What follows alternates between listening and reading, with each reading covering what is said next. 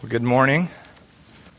Well, I know it's the day after Christmas, but we as Christians never move on from celebrating Christ. We never move on from celebrating the birth of Christ because we know that in celebrating his birth, we're ultimately celebrating the, the purpose of his birth, why he was born. Not just the fact that he was born, but because he was born to come and to die for our sins. And so this morning, I want to look at scripture that reminds us of the significance of why we celebrate Christmas, why we should always be celebrating Christ. And some of this comes from the fact that um, in our family, every year from Thanksgiving to Christmas, we read a little book, and I've given it out to, to many people in this church. I love it. It's, a, it's just a tiny little book. It's called God's Gift of Christmas by John MacArthur. And it basically just goes through Scripture, through prophecy, through Psalms, through New Testament narrative, uh, through some of the epistles, um, and it just talks about the birth of Christ. Uh, it talks about the significance of it. Uh, and it just helps us as a family get our mind just immersed in the greatness of God's gift of Jesus Christ each Christmas. Because there's many, many things every season that, that, that tend to crowd that out. Oh, and I think uh, we're fighting to focus on Christ. We just finished it yesterday morning. We read the same book every year, but every year I feel like we learn more and more of the depths of God's grace. Every year, the truths of His Word in this little book about the birth of Christ just get greater and greater as we grow more and more in Him and love and know Him more. But one of my favorite quotes in this book comes near the end. We just read it last Wednesday, and it says this. He says, The important issue of Christmas is not so much that Jesus came, but why he came. There was no salvation in his birth, nor did the sinless way he lived his life have any redemptive force of its own. His example, flawless as it was, could not rescue us from our sins. Even his teaching, the greatest truth ever revealed, could not save us. There was a price that had to be paid for our sins. Someone had to die, and only Jesus could do it. Hebrews 10 is a wonderful, wonderful, uh, Hebrews 10, 4 through 10, in fact, that little section is a, maybe one of the greatest sections of Christmas verses in the Bible. Uh, we, we, often overlook it and, and, don't think about it at Christmas time. But, but Hebrews 10, 4 through 10 says this It says, For it is impossible for the blood of bulls and goats to take away sins. Therefore, when he comes into the world, he says, Now look at these next three verses. These next three verses in Hebrews 4 are quoting Psalm 40. This is a messianic psalm. It's written by David, but ascribing the words of David, that David penned to the lips of Jesus Christ as a first hand narrative of his own salvific work. This is amazing. It's also painting uh, or pointing out the fact that the redemptive work of Jesus Christ, the once for all sacrifice, that sufficiently satisfies the wrath of God and pays for our sins as the acceptable guilt offering of God, that this work has been revealed and inscribed in the writings of the Old Testament. God chose to reveal the, his plan through his son Jesus Christ. Now, there's more gold here to dig out than we have time or mind to even comprehend this morning, but make a note of it. Go back and look at Hebrews 10 on your own. But let me read 10, 4 through 10, and look at what he says. It says, Therefore, when he, Jesus, this is Christ, comes into the world, he, Jesus, says, Sacrifice and offering you have not desired, but a body you have prepared for me, speaking to his Father. In whole burnt offerings and sacrifices for sins, you have taken no pleasure. And then I, firsthand speaking from Christ, he said, Then I said, Behold, I have come. In the scroll of the book, it is written of me. So he's saying, in the Old Testament, it is written about me to do your will, O God.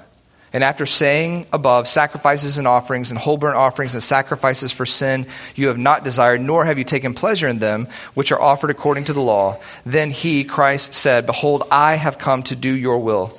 He takes away the first in order to establish the second. And by this we uh, will, by this will we have been sanctified through the offering of the body of Jesus Christ once for all.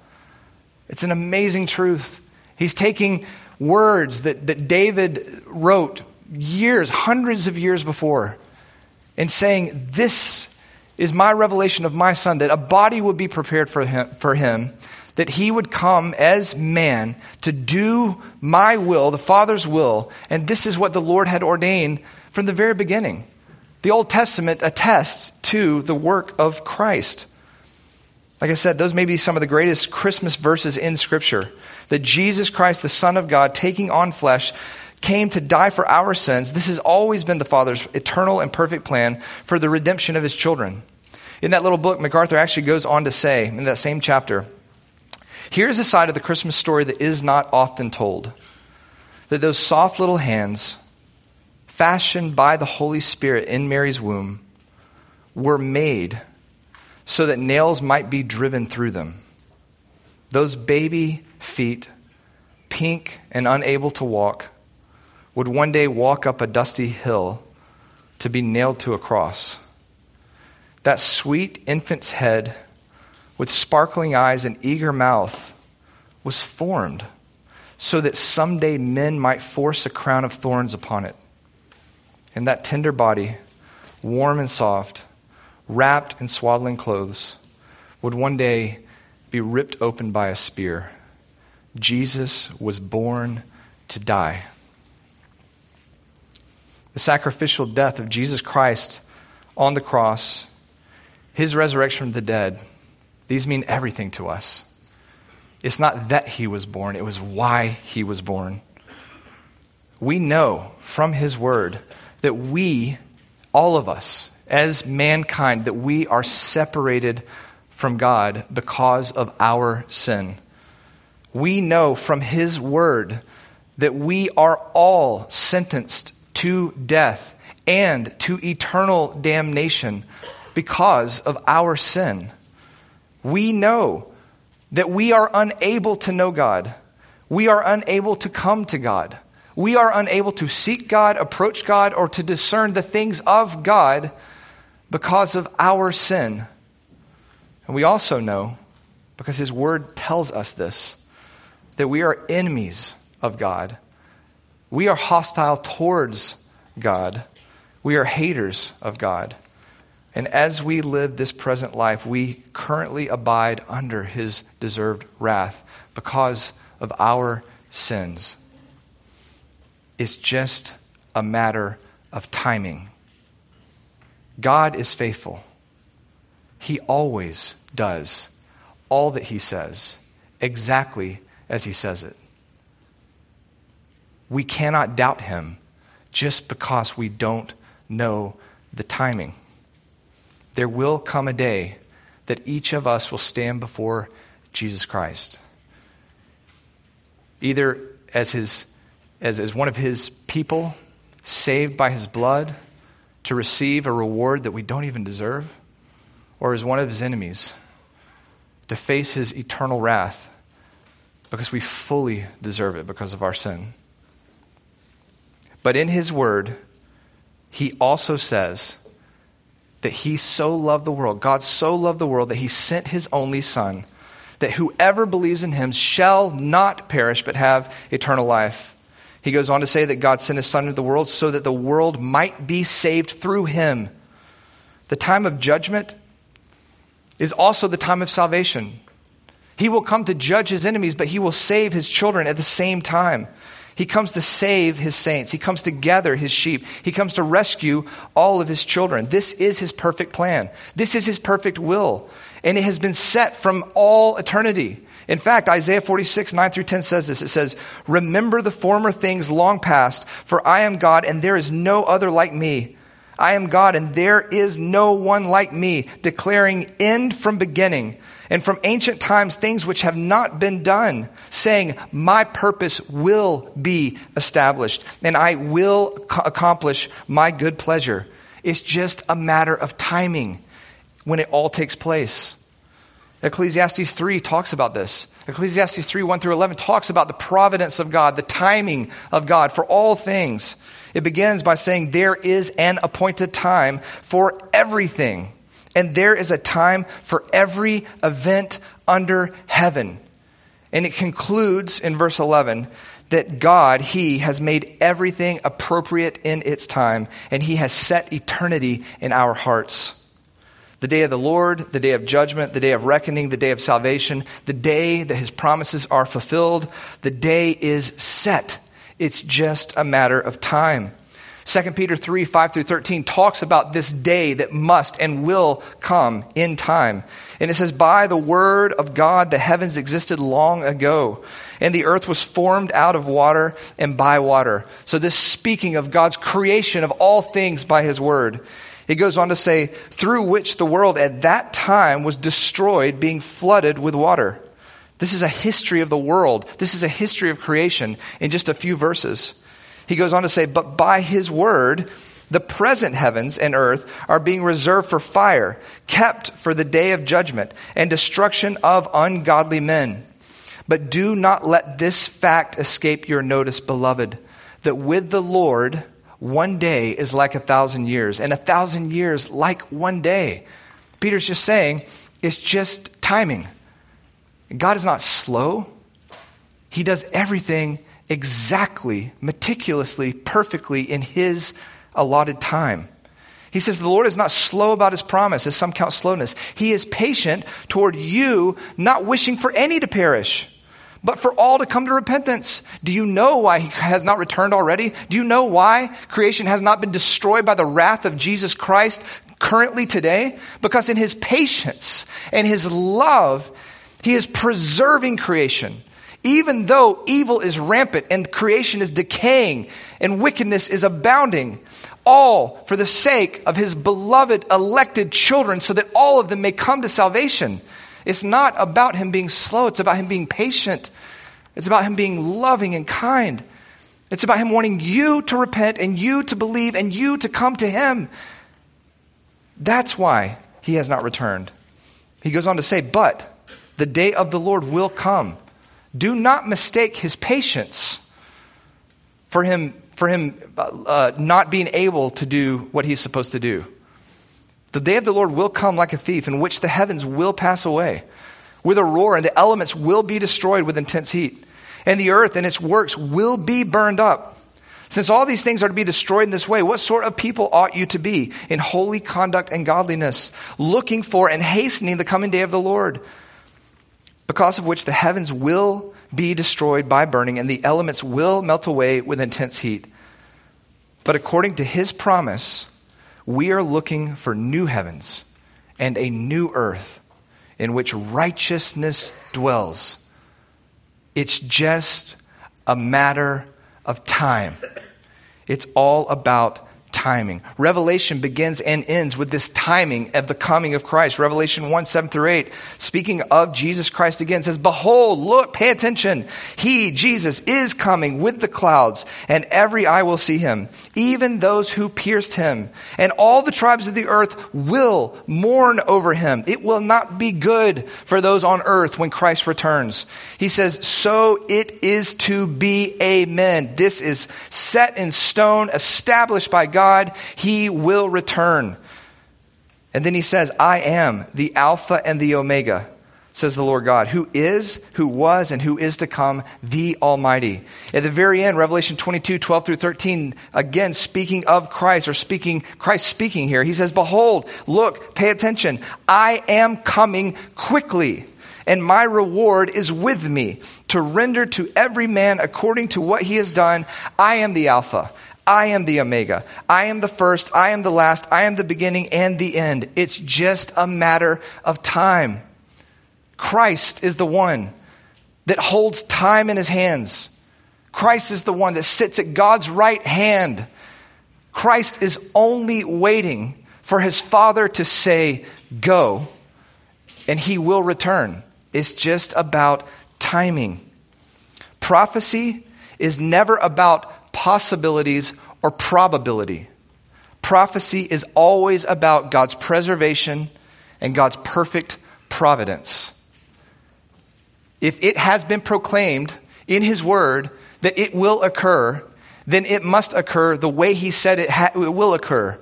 It's just a matter of time. John MacArthur says divine providence is God's preserving his creation, operating in every event in the world, and directing the things in the universe to his appointed end for them.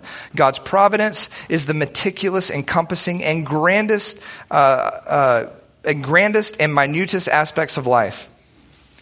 By God's providence, he takes his preservation, his concurrence, and his governance of all things, and he puts it all together to make sure that all things work to his perfect end. All things to be to the glory of Christ and for the good of all of those who believe in him, all of those who are called according to his purpose. Again, it's just a matter of time. And God, in his wonderful kindness, has revealed in his written word given to his children, he has revealed from the beginning to the end of Scripture his perfect plan. Not everything about his plan, but everything that you and I need to know regarding the things of God so that we can both believe in him and live in godliness and glorify him in this present life. From Genesis 1 to Revelation 22, we see his perfect plan unfold in his perfect timing. So today I want to look at two little verses and then a bunch of verses that, that talk about the Lord's perfect timing and what he has done. We're going to look at Galatians 4 4 through 5. And then we're going to look at, Lord willing, if we have time, some of these prophecies in Scripture that foretell the coming of Christ so that we can trust more and more in His perfect providence and we can trust more and more in His perfect timing of all things. The birth of Jesus Christ was timed perfectly. The resurrection of Jesus Christ was timed perfectly. And the return of Jesus Christ is timed perfectly. So look at Galatians 4 4 through 5 with me. In Galatians 4, verse 4, he says, But when the fullness of time came, God sent forth his Son, born of a woman, born under the law, so that he might redeem those who are under the law, that we might receive the adoption as sons. These two little verses, I mean, they're, they're, they're just, they're full of amazing truth. These two little verses tell the whole purpose of, of, of the, the Christmas story, the birth of Christ, why God has done what he has done. And today I want to look at these verses, look at some of the perfect timing of God, and then I want to take you back to some of these prophecies that, that foretell the coming of the Messiah so that we can see that his perfect plan has been laid out from beginning to end and Lord willing, that will help solidify our trust and our faith in Him and in His Word even more. So, the first thing we want to look at is the perfect timing. The perfect timing. the very beginning, He says here, but when the fullness of time came. The fullness of time, it just means the completion, the end, the fulfillment of time. All things have been completed according to His perfect providence, and the time is now. There's nothing more to be done, nothing more to be said, no more prophecies to be revealed, no more events in history. We could talk about how the Lord used Greece and used Rome to prepare the way for the gospel and for the Messiah, how he did all things, even how Romans crucified criminals to point back to Isaiah 53 and the things that, that, that God had revealed. But, but, but laying all that aside, and what mankind was doing on this present earth for 400 years from Malachi to, to Matthew, preparing the way for the Messiah. I want to look at what the Lord was doing in his perfect providential plan. For the Lord, for God, everything was complete. Everything had been revealed. Everything had been done. Everything was fulfilled and everything was ready for God to become man, for the Son to take on flesh, for a body to be prepared for him, for Jesus Christ to come and to be born, for him to take on humanity. The Son of God would come to take on flesh. He came to do his Father's will, to offer up himself once for all and obtain eternal redemption for all the children of God. It was the perfect time. It's really cool if you go back and look at uh, Deuteronomy 29 through 32.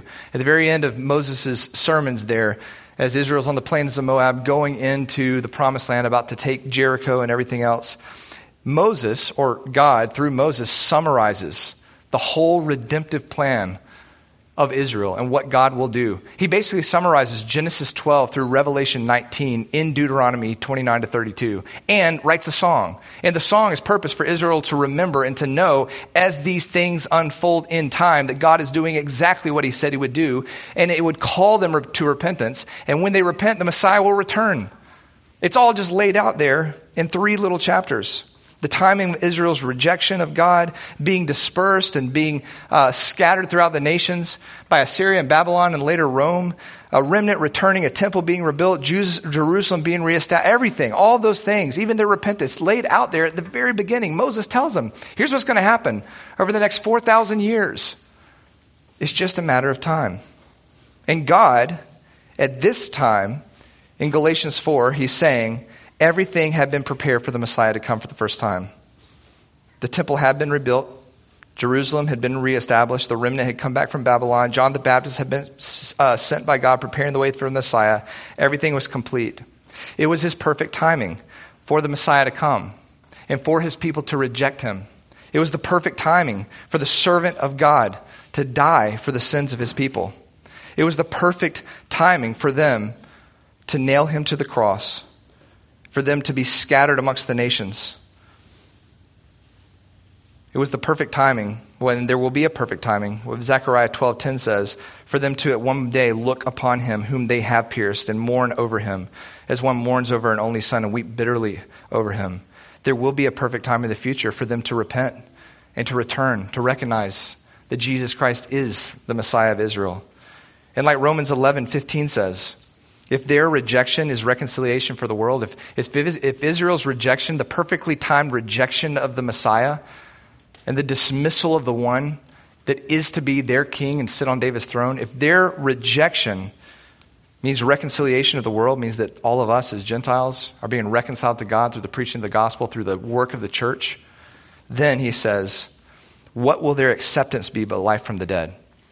It's just a matter of time all of Israel will be saved. There will come a time when Israel will accept their Messiah and Christ will return. He must because he says he will. It's just a matter of time. Our salvation, the salvation of Israel, God's entire timetable of redemption, it's all about the perfect providence and perfect timing of God.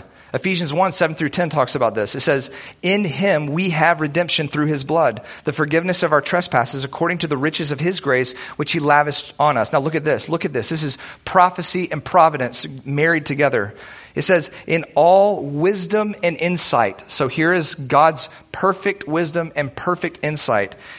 It said, He made known to us the mystery of his will.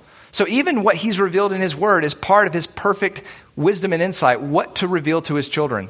He's revealed to us the mystery of his will during this present age for our redemption. It says, according to his kind intention, which he has purposed in him, in Christ.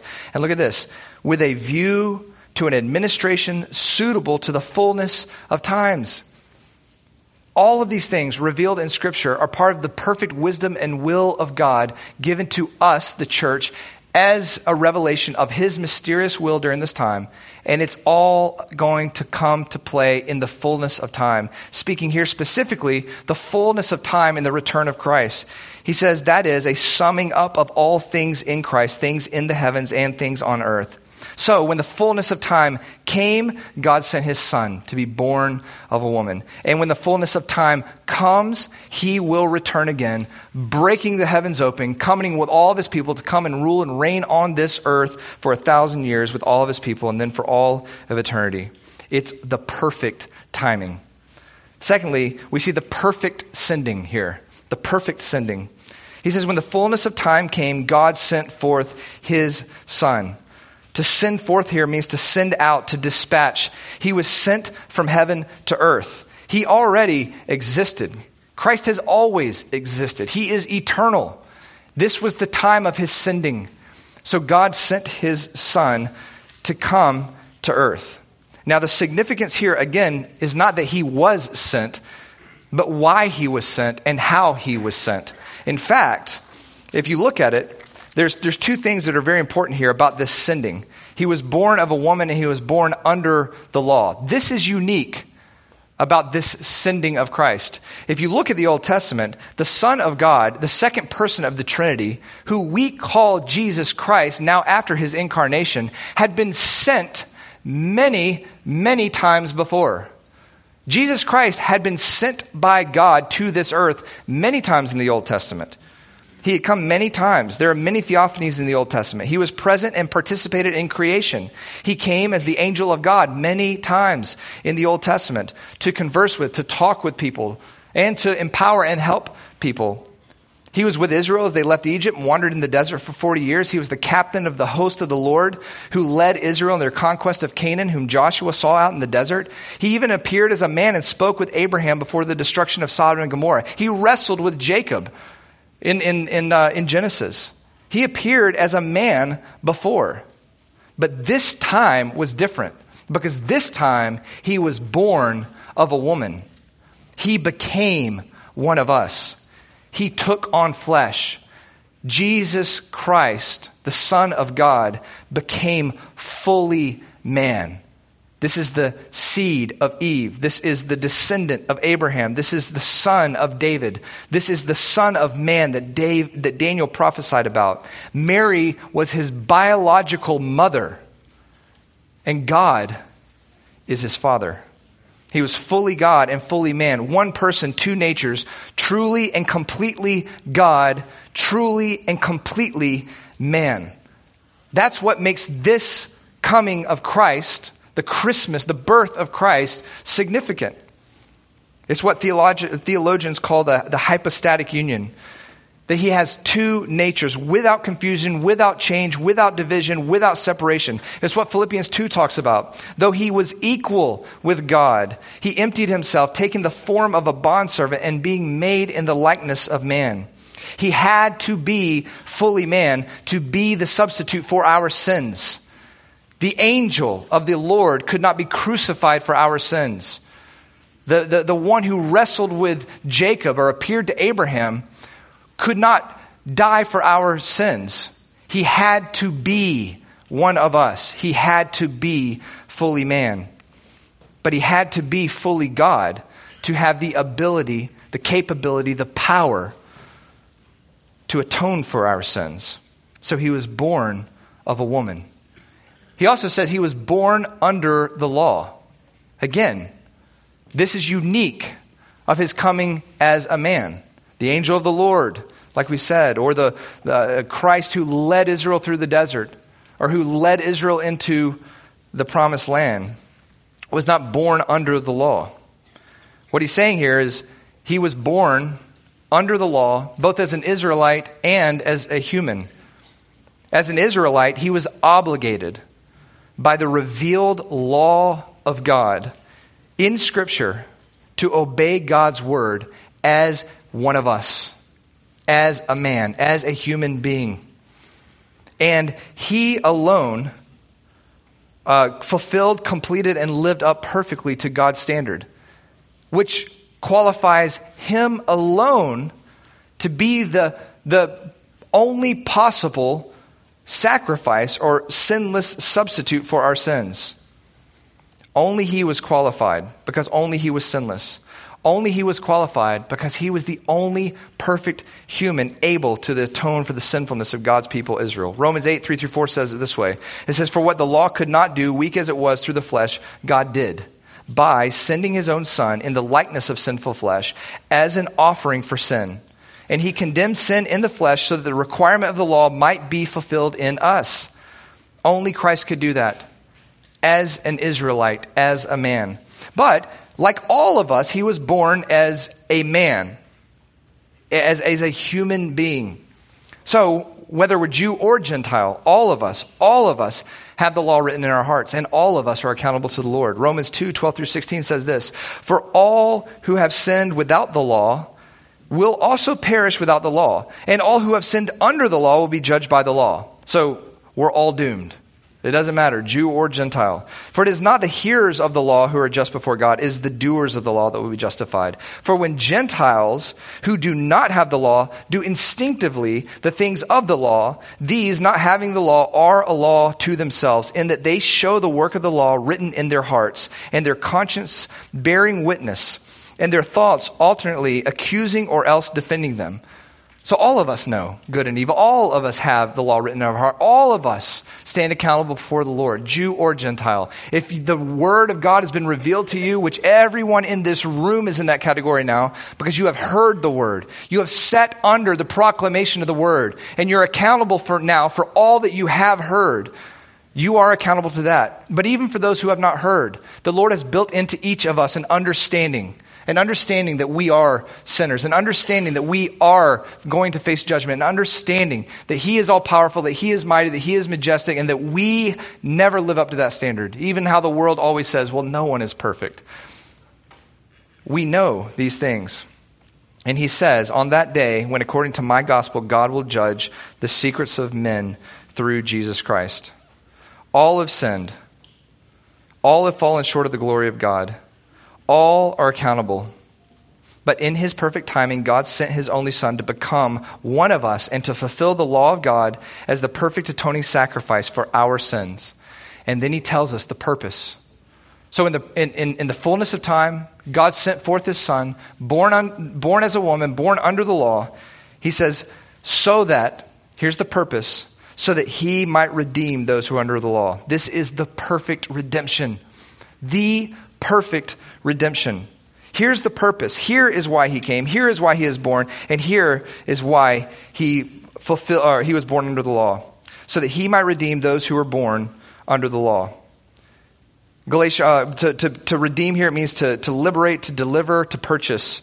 Galatians 3:13 right before this talks about it says Christ redeemed us from the curse of the law having become a curse for us he purchased us with his own blood so he purchased us and he redeemed us. And then there's a second purpose here, so that we might receive the adoption as sons. This is the perfect adoption, the perfect redemption, the perfect adoption, so that we might receive the adoption as sons. He is the one, he is the one uh, that, that redeems us. We are the ones that receive adoption. It means to receive, to obtain, to welcome. We are the recipients. We become children of God. It's the blood of Jesus Christ that is the purchase price for our redemption. It's his blood that is our ransom. Uh, uh, the, uh, I'm sorry, it is his blood is our ransom. And by the blood of his own son, we have been bought and we've been brought into the family of God. He's adopted us as one of his own children and purchased us with the blood of his only begotten son. That is the only way any sinner can be saved. And Jesus Christ himself said this. He said, I am the way. I am the truth. I am the life. No one, no one comes to the Father but through me. He is the only one that can save us from our sins. And it is only by his blood that can, we can be redeemed and purchased and adopted as children of God. 1 Peter 1 18 through 21 says it this way He says, You were not redeemed with perishable things like silver or gold from your futile way of life inherited from your forefathers. There's no other way. Gold can't do it, silver can't do it, your works can't do it, prayers can't do it. The, the only thing that can redeem us, he says, you were redeemed, he says, with precious blood, as of a lamb unblemished and spotless, the blood of Christ. That is the only thing that can pay for our redemption and can pay our ransom and that can bring us into his kingdom as his children. He says, For he was foreknown before the foundation of the world, but has appeared in these last times for the sake of you, who through him are believers in God, who raised him from the dead and gave him glory, so that your faith and your hope are in God. Ephesians 1 3 through 7 says it this way speaking of the same redemption, the same uh, ransom price, and speaking of the same providential plan of God, it says, Blessed be the God and Father of our Lord Jesus Christ, who has blessed us with every spiritual blessing in the heavenly places in Christ, just as he chose us in him before the foundation of the world. So it has nothing to do with you that we would be holy and blameless before him. It says, in love, in love, he predestined us to adoption as sons through Jesus Christ. Only through Christ can we be adopted. Only through Christ can we come to God. So he predestined us to adoption as sons through Jesus Christ to himself, according to his kind intention, to the praise of the glory of his grace, which he freely bestowed on us in the beloved. In him, in Christ, we have redemption through his blood the forgiveness of our trespasses according to the riches of his grace, which he lavished on us. This is why we celebrate Christmas. This is why we never stop celebrating Christ. We were bought with the precious blood of the spotless Lamb, and his blood was the ransom price paid for our redemption and our salvation. And his Spirit is the seal of our adoption as fellow heirs and children of God. And all of this is revealed to us in His Word. We would have no understanding of any of these things that we're talking about apart from the revealed Word of God, the mystery of His will that He has given to His children in this present age to be able to know Him. So, with the remaining time that we have this morning, I want to look at this perfectly timed revelation from Genesis to Revelation. We're going to read the whole Bible. I'm just kidding. We're going to look at a lot of it, though, really quickly. I, I, had made slideshows, but I made them wrong. I wanted them up here so you could see this because I'm going to fly. I'm just going to give you the verse references. If you are super Bible man, flip along with me. If not, just listen. In Genesis 1 1, it says, In the beginning, God created the heavens and the earth. In John 1, it says, In the beginning was the Word, and the Word was with God, and the Word was God. He was in the beginning with God, and all things were made through him. And without him, nothing was made that was made. He says, And the Word became flesh, and he dwelt among us. And we saw his glory as the only begotten from the Father, full of grace and truth. Colossians 1, speaking of the Word of Jesus Christ, it says, Jesus Christ, He is the image of the invisible God. He is the firstborn of all creation. For by Him, by Christ, all things were created, both in the heavens and on earth, visible and invisible, whether thrones or dominions, rulers or authorities, all things have been created through Him and for Him. He is before all things, and in Him, in Christ, all things hold together. Hebrews 1 3. He, Jesus Christ, is the radiance of God. He's the radiance of, of His glory, of God the Father's glory. He, Jesus Christ, is the exact representation of His nature. And He, Jesus Christ, upholds all things by the word of His power. Genesis 1.31, And God saw all that He made, and behold, it was very good. In Genesis 3, sin enters into God's good creation. The serpent deceives Eve by his craftiness. The woman, being deceived, falls into sin, gives to her husband. He eats too, and mankind sins against God. Genesis 3 1 says, Now the serpent was more cunning than any beast of the field which the Lord God had made. Revelations 12 9, the serpent of old, who is the devil and Satan, who deceives the whole world. John eight forty four, he, Satan, was a murderer from the beginning and does not stand in the truth because there is no truth in him. And when he speaks a lie, he speaks from his own resources, for he is a liar and the father of lies. So all creation was cursed because of the sin of mankind. And all of creation longs for the revelation of the children of God. Romans 8, 20 through 22. For the creation was subjected to futility, not willingly, but because of Him, God, who subjected it in hope that the creation itself also will be set free from its slavery to corruption into the freedom, the glory of the children of God. For we know that the whole creation groans and suffers the pain of childbirth until now. But with the curse came the first declaration of the Christ. In Genesis 3, the same chapter that sin entered into this world by the temptations of Satan, the fall of Adam and Eve, the fall of mankind, we see God's first declaration of his son, Jesus Christ, who would come and die for our sins. This is the promised seed of Eve. This is the head crusher. I always tell my children, this is the head crusher, and he will crush the head of Satan. He will end the cursed, he will end Satan. He will destroy the works of the devil and redeem those under the law of sin and death. Genesis 3:15. God declares to Satan, "And I will put enmity between you and the woman, and between your seed and her seed, and he, singular, he will bruise or crush you on the head, and you, Satan, will bruise or crush him on the heel." We go on to see mankind's dive into sinfulness. God destroys the earth because of sin, preserves Noah and his family. They come out of the ark. He reestablishes mankind on earth. You got Babel and the dispersion of the nations. And then in Genesis 12, we see another revelation of this one who is coming, of the revelation of Jesus Christ. Genesis 12, 1 through 3, we find out that this one coming will be the promised seed of Abraham, who will bless all of the earth.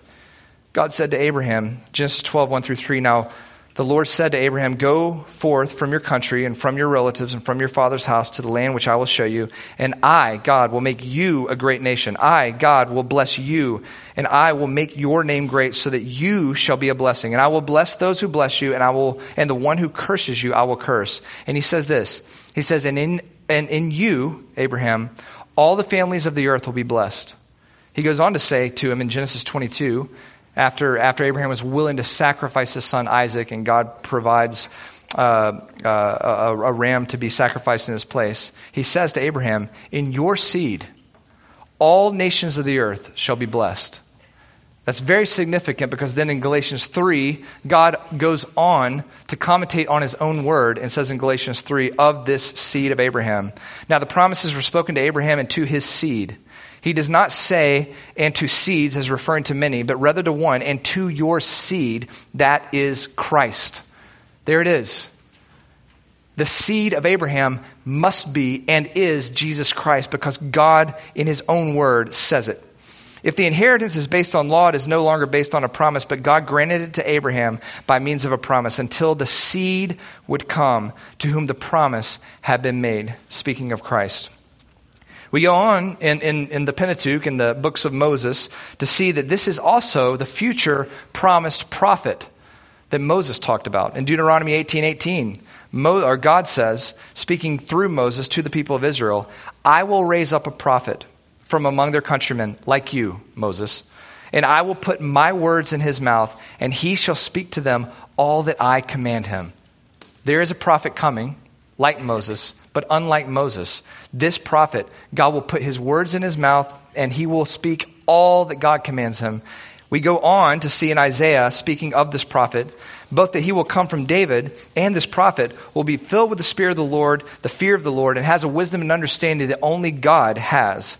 In Isaiah 11, 1 through 4, it says, A shoot will spring forth from the stem of Jesse, a branch from his roots will bear fruit, and the Spirit of the Lord will rest on him the Spirit of wisdom and understanding, the Spirit of counsel and strength, the Spirit of knowledge, and the Spirit of fear of the Lord.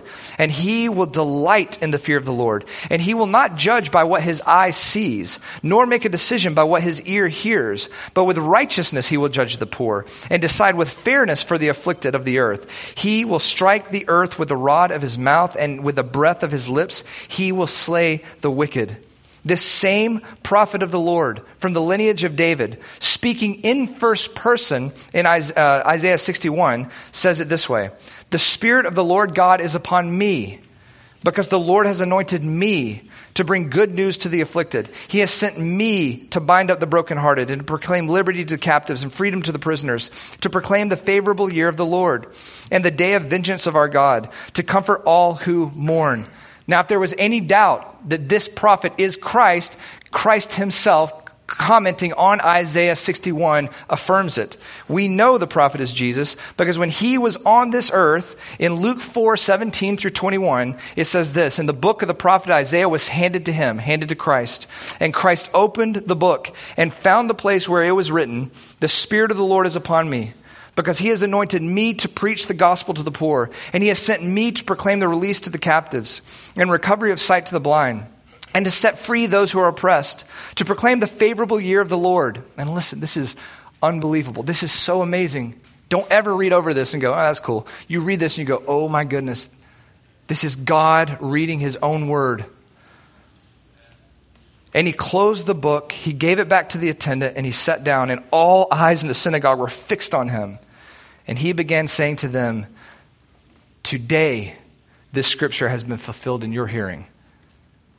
That is amazing. God is sitting in the room with them, going, My words that I proclaimed, I am He, and I am here. I am the one. I am the prophet. I am the one that comes from David. I am the one filled with the Spirit of the Lord, with all counsel and wisdom, knowing all things. I speak his words. I know his will. He is the one. He knew he was the one. He knew he was the prophet and the king. We see in the Old Testament that he is the king in the line of David who reigns forevermore. And he is the priest in the line of Melchizedek who has no beginning or end. Genesis 49 10. The scepter shall not depart from Judah, nor the ruler's staff from between his feet, until Shiloh comes, and to him shall be the obedience of the peoples. Numbers 24, 17. I see him, but not now. I behold him, but not near. A star shall come forth from Jacob. A scepter shall rise from Israel. Psalm 110, 1 through 4. The Lord says to my Lord, God speaking to God, sit at my right hand. He's speaking to his son until I make your enemies a footstool for your feet, and the Lord will stretch forth your strong scepter from Zion. The Father will establish the Son as king, and then the Son will rule and reign as king. And the Father says, Rule in the midst of your enemies, for your people will volunteer freely in the day of your power, in holy array from the womb of the dawn. Your youth are to you as the dew, and the Lord has sworn and will not change his mind. And then he says this of the king You are a priest forever according to the order of Melchizedek. He is the prophet he is the king. He is the priest of God. In 1 Chronicles 17, 11 through 14, the Lord says to David, When your days, David, are fulfilled, that you must go to be for, with your fathers. So when you die, he says, I will set up one of your descendants after you, who will be one of your sons, David, and I will establish his kingdom. I, God, will establish his kingdom. And he he shall build for me a house, and I will establish his throne forever, and I will be his father, and he shall be my son, and I will not take my loving kindness away from him, as I took it away from him who was before you, David. But I will settle him in my house, and my kingdom forever, and his throne shall be established forever. This is not about possibilities and probabilities, it's about timing. God's king must be established forever, or God is a liar. Which will you have it be? Either he says what he says and he is who he is, or he's a liar. He goes on to talk about this, uh, this eternal kingdom and this eternal king in Daniel 2 44. He says, In the days of those kings, God, the God of heaven, will set up a kingdom which will never be destroyed. It must happen. There must be a kingdom on this earth with a king that comes from God and from David, who God will establish and the kingdom will never end. It will never be destroyed. It will last forever, and his throne will never end. His scepter will never, ever stop ruling. He is the king. He says, and it will crush, this kingdom will crush and put an end to all kingdoms, but it itself will endure forever. In Daniel 7, 18 and 27, actually, oh, Daniel 7, the whole thing is so good. But he says, the saints of the highest one will receive the kingdom and possess the kingdom forever, for all ages to come. It must happen. The saints of God must possess the kingdom of God forever on this earth, for all ages. Then, he says, the sovereignty and the dominion and the greatness of all the kingdoms under the whole heaven will be given to the people of the saints of the highest one, and his kingdom will be an everlasting kingdom, and all dominions will serve and obey him, the everlasting king. In Luke 1 31 to 33, Gabriel comes to Mary and says these words And behold, you will conceive in your womb and bear a son, and you will name him Jesus. He will be great and he will be called Son of the Most High. And the Lord God will give him the throne of his father David. That little line just summed up all those prophecies. The Lord God will give to this king in your womb the throne of his father David, who he talked to generations before and said, I will raise up one of your sons, and he will be my son, and I will place him on your throne to reign and to rule forever on, on a, for a kingdom that will never end. And Gabriel continued and said to Mary, And he will reign over the house of Jacob forever, and his kingdom will have no end. Psalm 2, speaking to this king, God says, I have installed my king upon Zion, my holy mountain. I will surely tell the decree of the Lord. He said to me, You are my son. Today I have begotten you. Ask of me, and I will surely give you the nations as your inheritance, and to the very ends of the earth as your possession. You shall break them with a rod of iron. You will shatter them like earthenware. Now, therefore, O kings, show discernment. Take warning, O judges of the earth. Worship the Lord with reverence and rejoice with trembling. Do homage to the Son, that he not become angry and you perish perish in the way, for his wrath will soon be kindled. How blessed are those who take refuge in him. Don't stand against the king, don't stand against the son. The Lord will do all he's declared. Run into the very one that will judge your soul. Run to the one that rightfully condemns you because of your sin. Because he's also the one that died to pay for your sin and has said, if you come to him, that he will forgive your sins. Micah 5, 2 through 3, he says, But as for you, Bethlehem, Ephrathah, Ephrathah, too, too little to be among the clans of Judah, from you one will go forth for me to be ruler in Israel. Now look at this. His going forth are from long ago. So he's always existed from the days of eternity. Therefore, he will give them up until a time. God will give up Israel until a time when she who is in labor has borne a child. Isaiah 7:14. Therefore, the Lord himself will give you a sign. A virgin will be with child and bear a son, and she will call this child, his name will be called Emmanuel, God with us. Isaiah 9, 6 through 7. A child will be born to us, a son will be given to us. The government will rest on his shoulders. His name, the name of this child, will be wonderful counselor, mighty God, eternal Father, Prince of Peace. There will be no end to his government, or to the increase of his government, or to peace, on the throne of David and over his kingdom, to establish it and uphold it with justice and righteousness from then on and forevermore. And the zeal of the Lord of hosts will accomplish this. Do you see? He's always saying the same thing. He's always declaring the same story over and over and over from Genesis 1 all the way through Malachi. It's the story of the king that will come and reign on the throne of David. The kingdom will be established and last forever. The king himself will be the son of David and the son of God, and God will establish his throne. And God will ensure that he will destroy all of his enemies. And this king will reign forevermore. He is the prophet. He is the eternal priest of God for the people of God. He is the eternal king that will reign on David's throne forever. And we also see that he is the suffering servant of God who will save his people from their sins. In Isaiah 42, God says, Behold, my servant, whom I uphold, my chosen one, in whom my soul delights. He says, I have put my spirit upon him. He will bring forth justice to the nations. He will not cry out or raise his voice nor make his voice heard in the streets. A bruised reed he will not break, a dimly burning wick he will not extinguish. He will faithfully bring forth justice. He will not be disheartened or crushed until he's established justice on the earth. So, this servant terminology is now mixing with the king and the prophet terminology. This is the same one.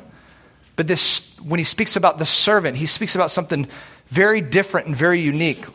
In Isaiah 49, the servant, speaking for himself, says, Now the Lord says, Who formed me from the womb to be his servant, to bring Jacob back to him, so that Israel might be gathered to him. For I am honored in the sight of the Lord, and my God is my strength. So this is the servant speaking. And look at this. Here's God speaking about the servant. God says, It is too small a thing that you, my servant, uh, that, that, that you should be my servant to raise up the tribes of Jacob and to restore the preserved ones of Israel. Now, listen to this. Many people right now in this world sit around thinking it's impossible for Israel to be regathered and for the nation of Israel to repent and to be saved, for, David, for the king to sit on David's throne, all that sort of stuff. And God says here, that's a small thing. It's too small for my servant to save Israel alone, to regather the people, to, to, to, to, to bring my people to repentance and to rule and to reign over my people Israel. Look at what he says.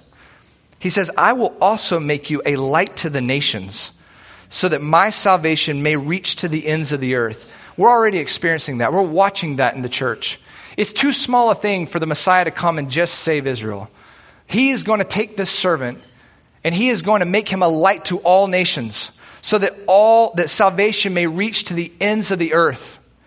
The servant of God, the king of Israel, the prophet that will come like uh, Moses, he will be the one that will bring salvation to all of us to the Jews and to the Gentiles. This is one of the first prophecies of, of what we see in the church.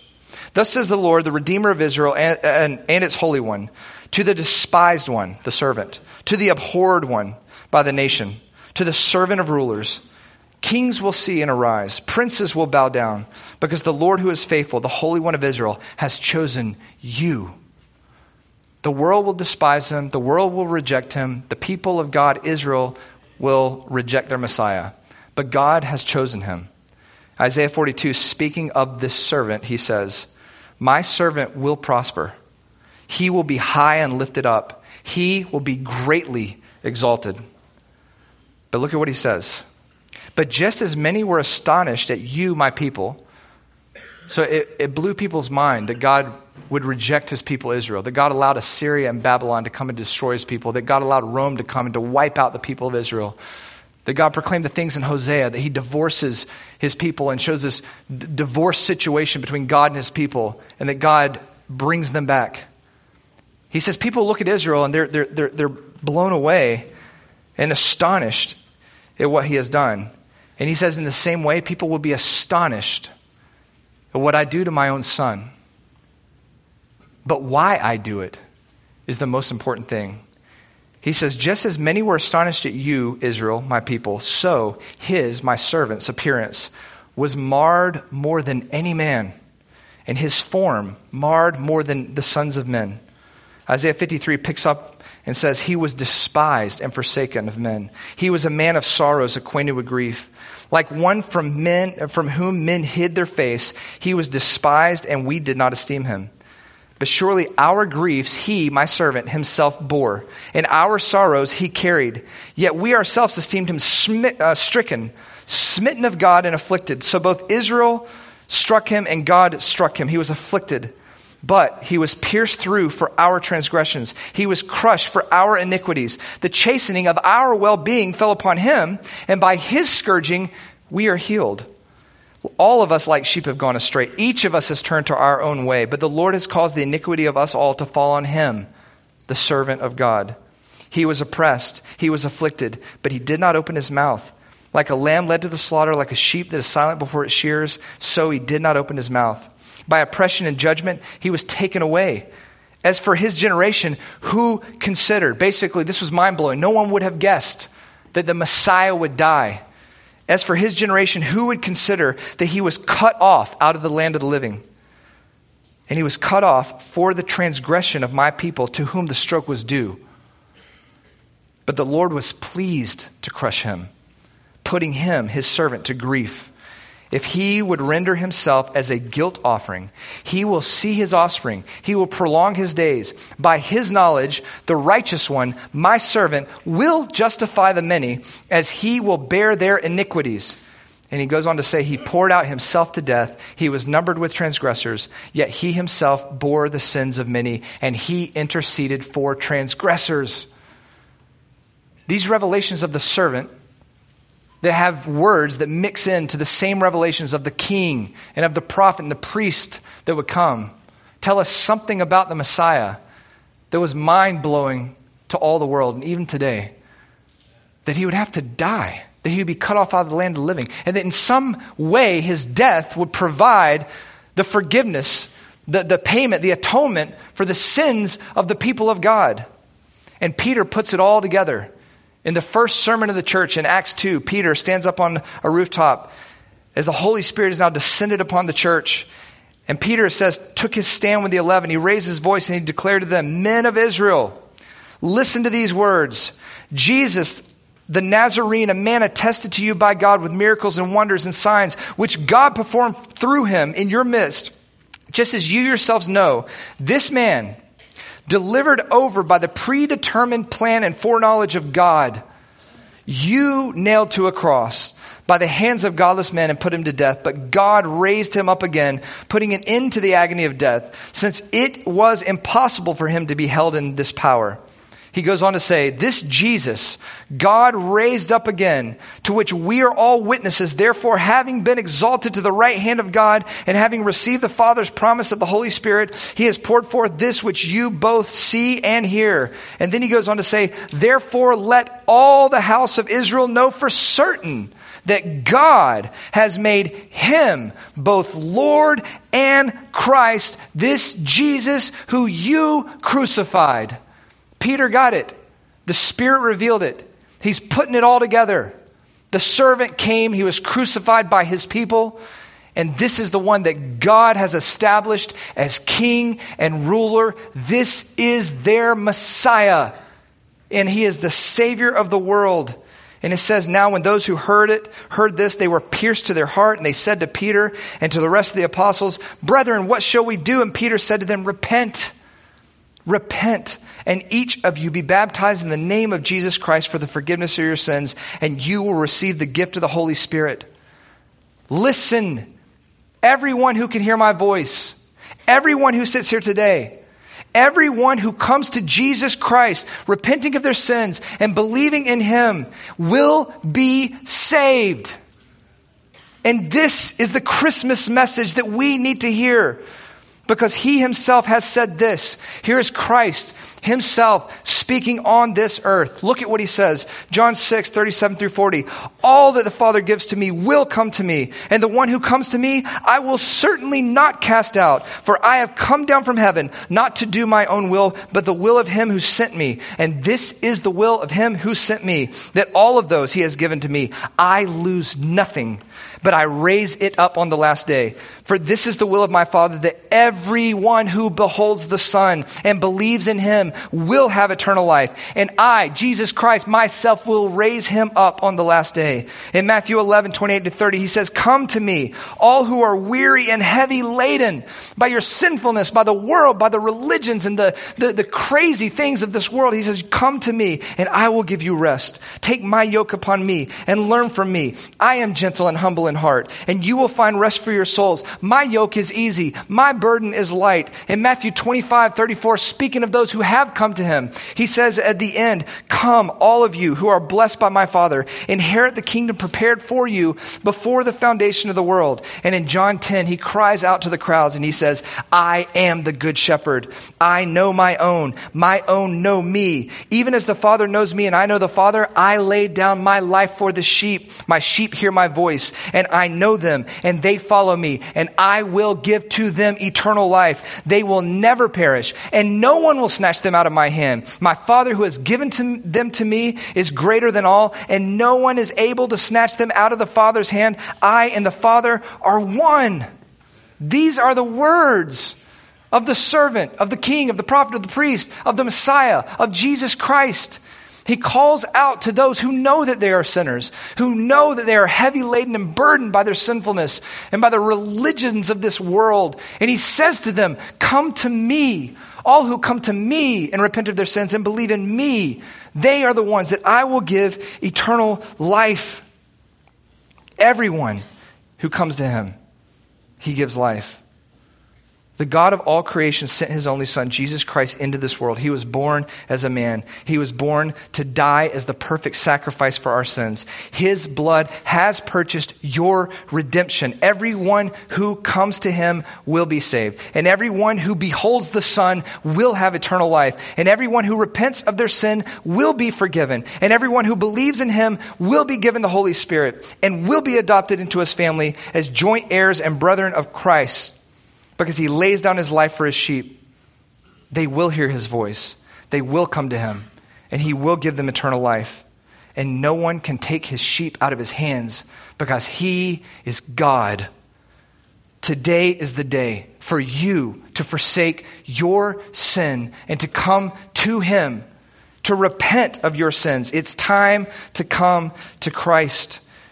We've already said his timing is perfect. Everything he does is perfect in his timing. Even our individual salvations have all been perfectly timed by him. And I'm telling you today that his word says that today is the day for you to come to him. In Hebrews 3, he says, Take care, brethren, that there not be in any of you an evil or unbelieving heart. He goes on to say, uh, that falls away from the living God, but encourage one another as long as, uh, I'm sorry, encourage one another day after day as long as it's called today. I'm doing that to you right now. I'm encouraging you now, as long as today is today, you come to Christ so that none of your hearts will be hardened by the deceitfulness for sin, of sin. Today, if you hear his voice, do not harden your hearts. It's time to come to Christ. 2 Corinthians 6 2 says this We urge you not to receive the grace of God in vain. For he says, At the acceptable time, I listened to you, and on the day of salvation I helped you. Behold, now is the acceptable time. Behold, now is the day of salvation. Let's pray. Father, your word is so good. From beginning to end, you have revealed your perfect plan. Father, we know that the prophets, the Psalms, the narratives of the Old Testament, the epistles of the New Testament, all, all, of, the, all of your word is a, re- a revelation of your perfectly timed providence and will. And all of your word, all of your word screams Jesus Christ. He is the one who made all things. He is the one that will inherit all things. He is the one who crushes the head of Satan, conquers sin and death. He is the one that has authority and power given to him to give eternal life to all of those who believe. He is the one, the anointed one of God, the Messiah, the Christ, the King of kings, the Lord of lords, the eternal prophet, the eternal priest, the one who will reign forever and whose kingdom will have no end. And he has told us over and over and over in his word revealed to us that we must come to him. That all those who come to him and all those who believe in him, all those who repent of the sins, that he will forgive them. That he paid for our sins on the cross 2,000 years ago. That he did the work and it is finished. He accomplished the redemption of all the children of God. And he returns together and to bring all of his people with him, to, to live with him, to rule and to reign with him, and to destroy all of his enemies. So, Lord, I pray that everyone hearing this word today, hearing the truth of your gospel and the reason that you sent your son, will listen to your word, will humble themselves, will repent of their sins, will come to Jesus Christ and be saved. He is the only hope that we have. He is the only way to the Father. This is the only truth that will set us free. He is our eternal life. So, Father, I pray, do your work in the hearts of all of your children this morning. Help all of us to resolve to live our lives for Christ, to repent of our sins, and to follow you all the rest of the days of our life. We pray this in your heavenly name. Amen.